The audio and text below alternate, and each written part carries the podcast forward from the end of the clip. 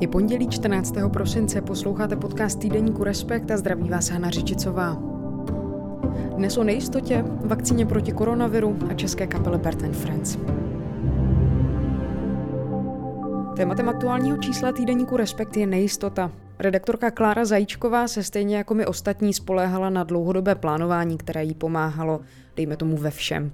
Je těžké srovnat se se ztrátou kontroly nad tím, kam směřujeme? Co když nám současná situace překazila start do dospělého postudijního života? A bude i další rok podobně nejistý jako ten, co právě končí?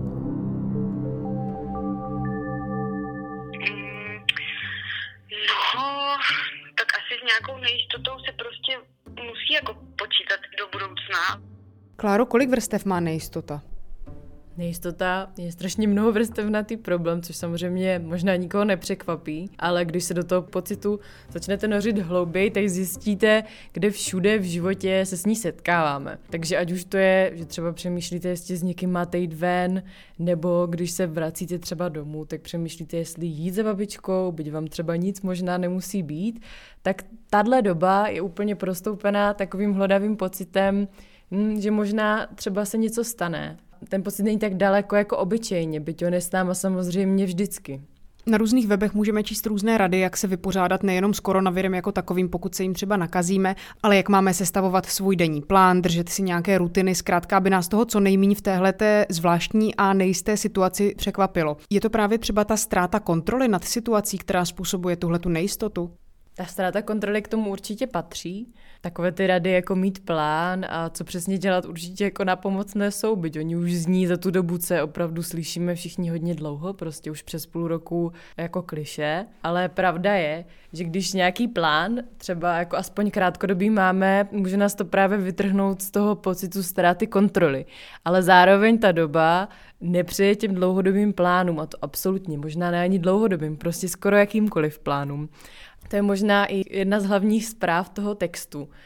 A teďka je otázka, jak s tím člověk může naložit. Ten výhled toho, že si nemůžeme věci plánovat, samozřejmě může být zprvu úplně hrozně nepříjemný a pro spoustu lidí to byl náraz, protože ať už jste si plánovali cokoliv, tak každý se potýká s úplně něčím jiným. Pro ně, někoho trápí ekonomické problémy, někdo ztratil blízké, někomu nevycházejí právě ty dlouhodobé životní plány a takové jako životní milníky, které jsme si možná někdy po cestě plánovali a najednou nejsou úplně možné a může třeba připadat, že to není fér, jenže právě to, co všechny spojuje, že to zažíváme všichni hromadně, že nás to každého nějakým způsobem poznamenalo.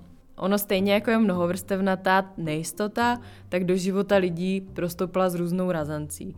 Jenže my se různými lidmi, kterým to zasáhlo do podnikání, ovlivnilo to třeba jejich zdraví, nebo prostě celkově život zabýváme u nás v Respektu dlouhodobě. Takže jsem se spíše snažila najít osudy lidí, kteří se s tím pocitem nějak vypořádali. Byť samozřejmě je jasné, že to jsou lidi, kteří mají v životě nějakou jistotu. Tím pádem to není tak, že by se museli úplně hrabat ze dna. Zároveň jsem chtěla ukázat pozitivní příklad, jak se s tím člověk může vypořádat, aby to nebylo zkrátka jenom takové bezvýchodné, protože to možná pro někoho skutečně bezvýchodné může být, ale my jsme se snažili ukázat způsoby, jak ta realita může být méně drtivá. No a co ti tedy řekly ty dvě tvoje respondentky, které si pro text oslovila? Obě dvě spojuje vlastně ta určitá ztráta nějakého plánu, byť každá se s ním vypořádala jinak, každá ten svůj přístup taky formovala jinak. První doktorantka Šárka, která si plánovala jako svůj kariérní mezník v podstatě, že pojede na letní školu v Jižní Koreji, ta se samozřejmě zrušila a na neurčito přesunula se prostě na další rok. Samozřejmě není jisté, jestli se bude konat vůbec ale ona ten svůj přístup popisuje tak, že teda dobře, eh, vzala to jako příležitost trošku se zastavit, protože ona mi vlastně popisovala, že má konstantní pocit, že pořád nestíhá. Jak pořád postupovala v té své kariéře, jako byť té jako vysokoškolské dál, tak neměla čas si ty věci třeba utříbit a trošku se pozastavit sama nad sebou, zároveň jako hodně třeba cestovala, takže měla i pocit, že když necestuje, takže jako neobjevuje dostatečně, že třeba méně chodí do společnosti a teďka najednou zjistila, že to vlastně nevadí, že to je v pořádku, trošku si utříbila jako priority, znovu jinak. No a druhá je mladá studentka Míša, ta letos vlastně odpromovala a její plán byl, že pojede do Utahu dělat oper, už to měla naplánované hrozně dlouho dopředu, přes agenturu, všechno měla vyřízené. A než aby odletěla,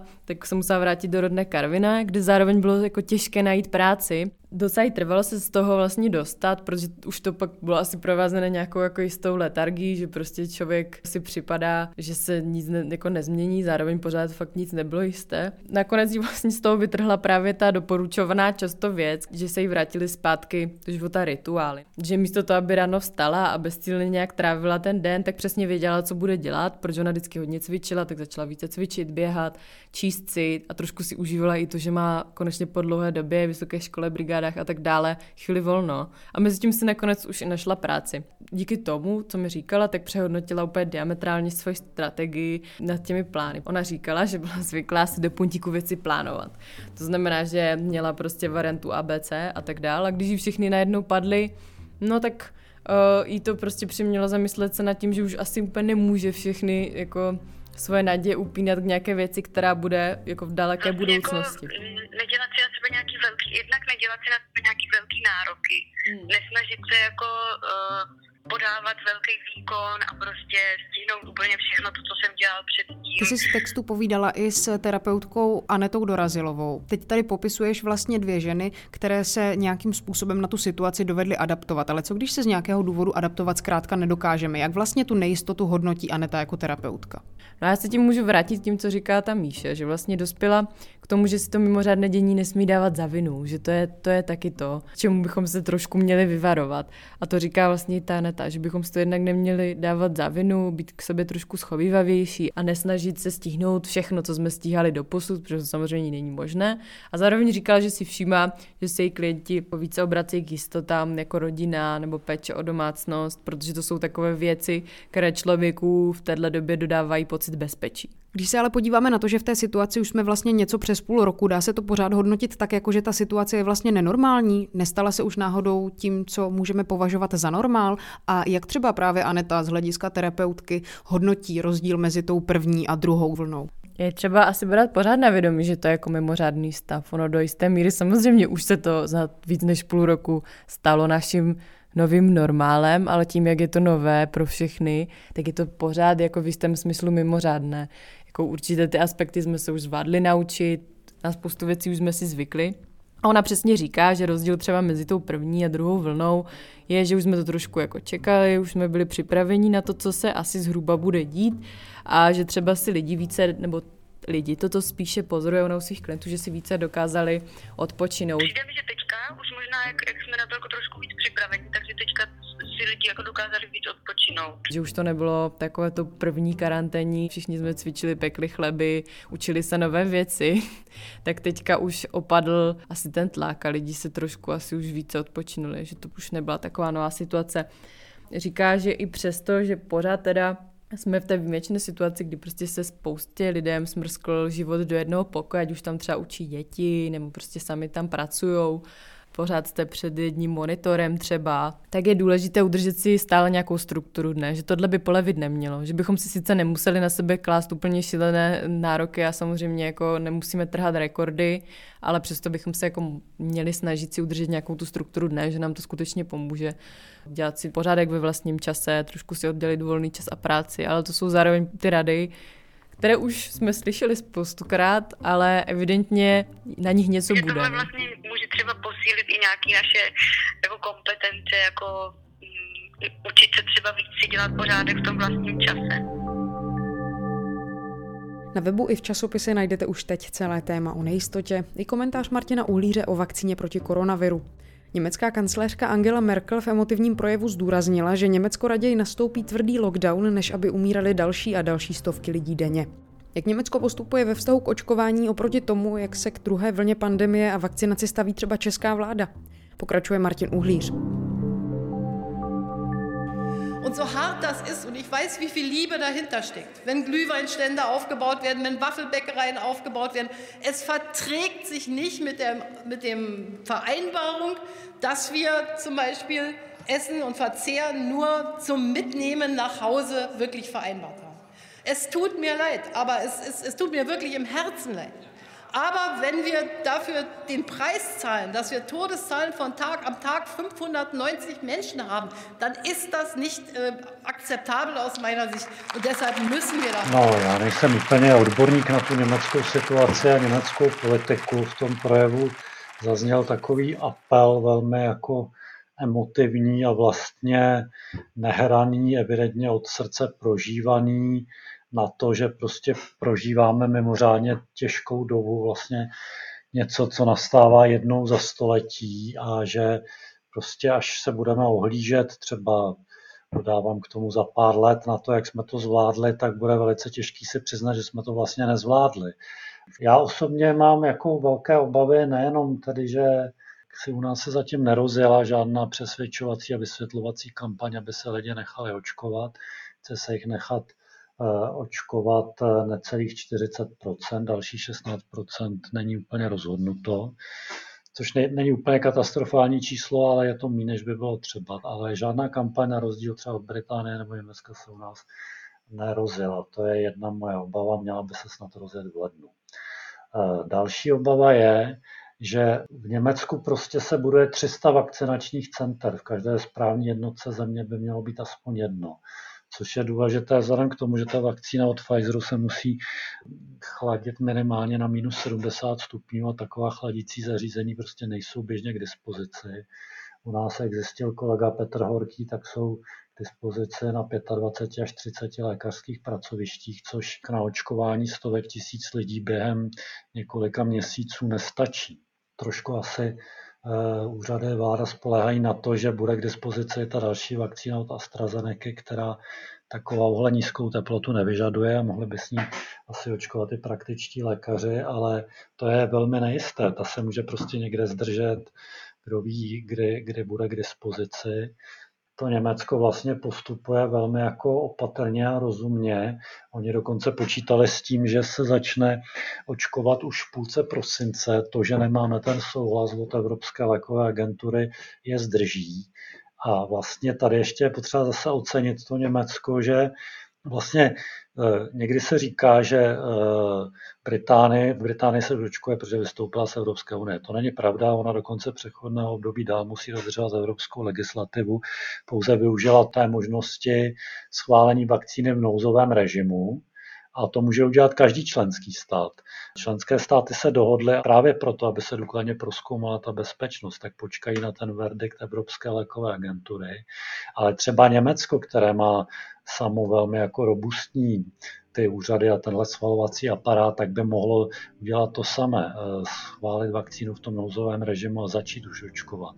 Čili je to jistým výrazem solidarity, aspoň jak, jak, jak já to chápu, to, že to neudělali a že se čeká na to společné rozhodnutí. Ale každopádně tady u nás v Česku bychom eh, měli tady hodně jako pečlivě zvažovat, to, abychom se nedostali do situace, kdy budeme mít vakcínu, ale nebudeme mít pracoviště, která s ní budou schopna začít očkovat. Co to je vlastně za vakcíny, Martin? Máme o nich dostatek informací? Přece jenom očkování jako takové obecně způsobuje ve společnosti docela velké debaty pravidelně. Jsme uprostřed pandemie a musíme použít všechny zbraně, které máme s takovou mírou opatrnosti, jaká je možná. A ta míra opatrnosti si myslím, že je poměrně nastavená, nastaveny v západních zemích jsou ty parametry vysoce, na rozdíl třeba od Číny nebo od Ruska, kde se riskuje mnohem více. A pokud je o, o bezpečnost té vakcíny, tak eh, teď jsou tři vakcíny vlastně ve schvalovacím procesu u evropských a amerických úřadů. Nejdále je ta vakcína od firm Pfizer a BioNTech od tohoto konzorcia, která byla testována na více než 43 tisících dobrovolnících. Zatím nezískala žádné, žádný souhlas k běžnému tržnímu nasazení, ale byla schválena v Británii k nouzovému nasazení a ve čtvrtek dostala souhlas i nezávislé expertní komise při FDA Food and Drug Administration, Úřad pro potraviny a léčiva ve Spojených státech. To je jako obrovsky důležitý palec nahoru pro tu vakcínu, který znamená, že opravdu vakcína účinkuje, vakcína je bezpečná, a každopádně ta otázka, na kterou ty experti odpovídali, zněla, jestli, jestli přínosy toho očkování před převažují nad riziky a naprostá většina z nich odpověděla, že ano, že převažují. Takže teď čekáme na verdikt Evropské lékové agentury, který by měl padnout nejpozději 29. prosince. Pokud i ona řekne, že je bezpečná, tak eh, to už bude znamenat schválení vlastně v podstatě k tomu tržnímu nasazení běžnému a několik dní potom to eh, verdiktu, to znamená nejpozději začátkem ledna, by se měla začít distribuovat. Vakcína na podobném principu, další RNA vakcína od firmy Moderna, to by měla Evropská léková agentura schválit do 12. ledna. Obě tyto vakcíny má Česko objednáno. Eh, schvaluje se ještě vakcína od firmy AstraZeneca, která je na trochu jiném principu a tam zatím nevíme, kdy bude schválena. On nepřispívá třeba k tomu, řekněme, možná malinko skeptickému přístupu veřejnosti k vakcínám, k očkování proti koronaviru i postoj některých členů vlády, kteří třeba říkají, že se sami pravděpodobně očkovat nebudou? No tak tam jsou dva úhly pohledu. Jedna věc je, že prostě oni měli, speciálně premiér Babiš měl odpovědět jinak. Jako on má nějaké zřejmě legitimní obavy vzhledem Eh, říká, že dostal po očkování proti tetanu afylaktický šok. Je pravda, že tato vakcína zatím v Británii od toho Pfizeru není doporučena pro eh, velmi alergické lidi, takže tam můžou být nějaké osobní jako osobní důvody, proč se nenechat očkovat, ale on měl každopádně říci, nejenom budu to konzultovat se svým lékařem, ale měl říct něco jako bude-li to jenom trochu možné, nechám se očkovat.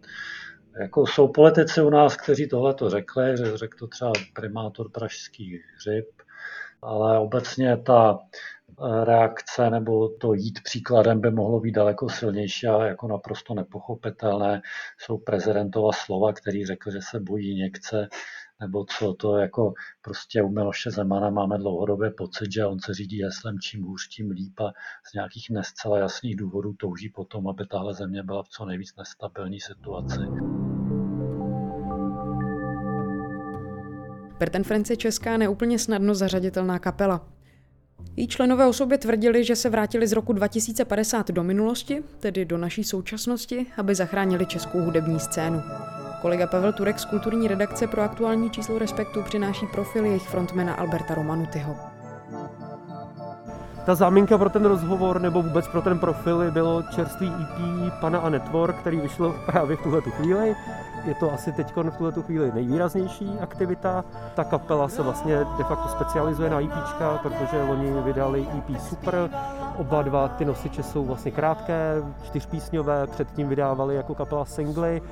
A co pro mě bylo třeba zajímavé z toho, z toho rozhovoru, je to, že ten rozměr toho EP není daný úplně snahou o úspornost, ale naopak tím, že Albert Romanuty je do té tvorby jako tak ponořený a ty skladby tak ciziluje, a tak je propracovává a tak vlastně domýšlí jejich souvislosti, ať už v hudbě nebo v textech, že ten proces je tak náročný, že třeba jedna skladba vzniká několik měsíců, až třeba rok, takže on pak trochu v nadsázce říkal, že kdyby měl vydat celé dlouho hrající album, tak by mu to trvalo čtyři roky ty jejich texty, musím říct, že nikdy vlastně se v nich nemůžu úplně zorientovat a nikdy vlastně moc nechápu, co tím chce Albert říct. Možná právě v tom je to jejich kouzlo. Řešili jste i tohle? Co je fakt vlastně jako zajímavý a jako z hlediska nějaký metody jako pro mě úžasný je to, že, že Albert Romanuty má prostě doma ve svém bytě eh, celou jednu místnost věnovanou takovým mentálním mapám, v kterých má rozkreslený a rozepsaný ty písně, texty nebo veškerý jako aktivity spojené s kapelou. Tam má rozkreslený do takových pavouků a do takových schémat a když to vidíš, tak ta věc daleko víc než pokoj hudebního skladatele připomíná služebnu eh, kriminalistů, který mají před očima prostě jména obětí, kdy se kdo s kým potkal, kde v kterém místě mohli být, kdo je podezřelej, mezi tím jsou nakreslené šipky a vlastně to skládání těch skladeb nebo to, jak eh, třeba v jedné rovině je schopný přemýšlet o těch skladbách a o těch textech je velmi podobný vyšetřování. V tom smyslu, že hledá řešení ne teda pachatele, ne vraha, ale hledá jako logický zacelení příběhu písně, protože co je i můj posluchačský dojem, je ten, že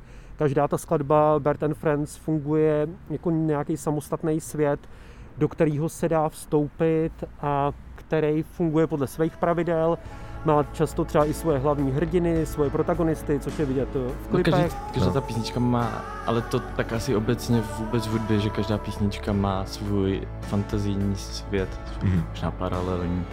A je to svět, kterým se nedá tak úplně porozumět, nedá se do něj úplně vešroubovat logicky, ale myslím si, že naopak vyžaduje daleko víc intuitivní přístup jakýhosi nacítění toho, co ta skladba je a co znamená. A pak teprve vlastně začne dávat smysl i tomu posluchači, i když třeba za ní netuší a nevidí všechny tyhle ty vztahy a ty komplikované pavouky. Takže vlastně to je celý koncept a vůbec to není nahodilý, jak to třeba může na první poslech působit. To mě docela překvapuje. Je to tak, že tam je kombinace, nebo aspoň tak, jak jsme se, eh, tak, jak jsme se o tom bavili. Pro mě to bylo nesmírně zajímavé, protože moje první posluchačská zkušenost s kapelou Bert Friends je single Plody moří. A z toho si pamatuju, že když jsem to před těma třema rokama viděl, kdy to byl vlastně absolutní letní hit toho léta a Bert Friends se povedlo nějak zasáhnout tu českou klubovou scénu, tak eh, pro mě ten jako první střetnutí, ten první divácký zážitek s tím klipem byl nesmírně zajímavý, protože ono to jako vypadá poklesle, vypadá to, eh, že to je hm, jako dílo eh, nějakého vystřeleného poděsa, ale vlastně, když to člověk poslouchá chvíli, nebo když na to kouká pozorně, tak vlastně zjistí, že to nemá tu úplně art brut naivitu, té eh, jako úplný instinktivnosti nebo úplný jako halucinace. Že ta věc prostě má svůj smysl a má tam smysl jak estetika, tak slova, tak vlastně i třeba jistý kýčovitý elementy v rámci instrumentace, eh, takový jako nakažlivý, podbízivý disco beat a tak podobně. Jako připadám si jako v nějakém kouzle, že no, jo. Na celé kapele Bert and Friends, nebo zejména právě na těch instrumentacích Albertových, jde docela poznat, že to je zkrátka člověk, který je profesionální hudebník, který přišel uh, do styku s hudební naukou. Jak on třeba sám vnímá to svoje výchozí prostředí právě té konzervatoře? No, o tom jsme taky nějakou dobu mluvili a tam je vlastně zásadní to, že ten příklon k tomu řekněme, humoru nebo kýči byl u něj způsobeným jakým, jakousi potřebou najít svobodu v rámci třeba jako poměrně rigidních pravidel nebo jako na výkonnost eh, zaostřených mechanismů, které fungují na té, na té hudební škole, kdy ta nutnost cvičit, ten strach z chyby, ten fakt, že třeba člověk udělá jednou jedinkrát při té hře chybu a ta chyba zkazí všecko, je obrovský tlak na toho, na toho muzikanta a to je věc, s kterou se tam asi každý musí nějak vypořádat a v případě eh, Alberta Romanutyho bylo to východiskem, nebo te, ta nalezení té svobody byla právě jako objevení nějaké lehkosti a nějaké možnosti dělat si v hudbě legraci, ale ne v tom smyslu, že člověk tu věc zesměšňuje, ale že tam se vší seriózností tu legraci dodá a není tam jen proto, aby se člověk bavil, ale má tam nějaký smysluplný, má tam nějaký naprosto smysluplný místo.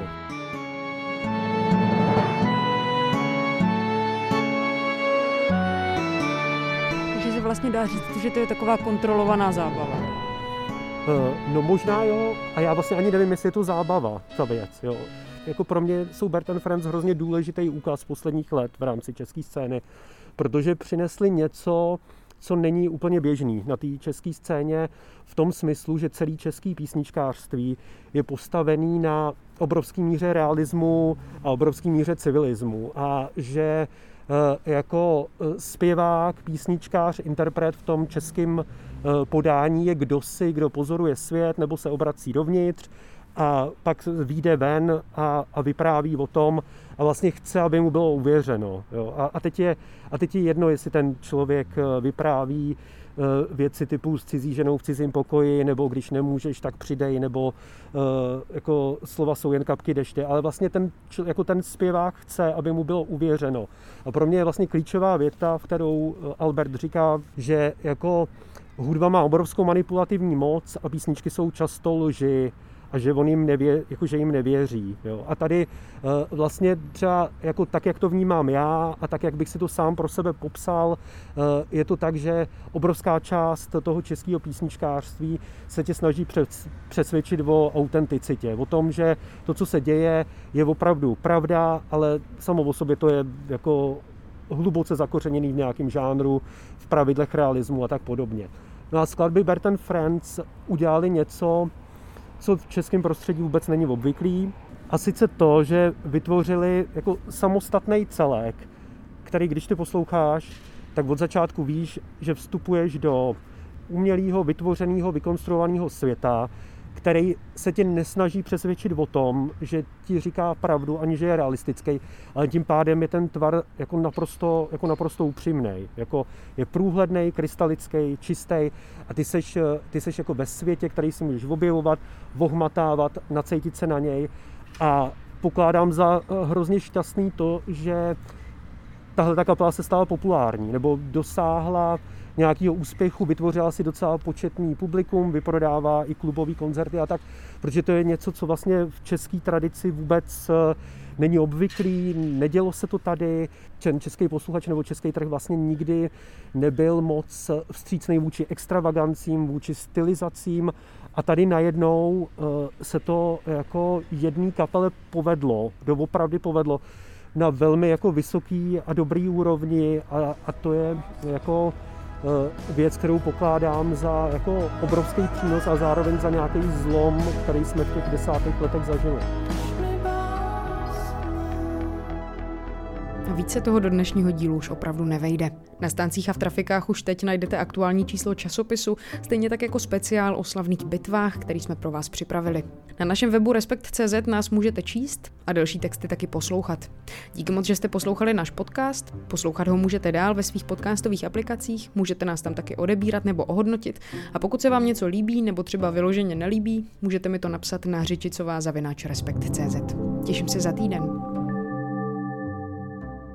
A připomínáme speciální nabídku předplatného Respekt Premium s 10% slevou. S předplatným získáte těštěný časopis do schránky, čtení na Respekt.cz, včetně online archivu až do roku 1990, mobilní aplikaci pro iOS i Android a audioverzi Respektu. Víc informací najdete na Respekt.cz lomeno akce podcast.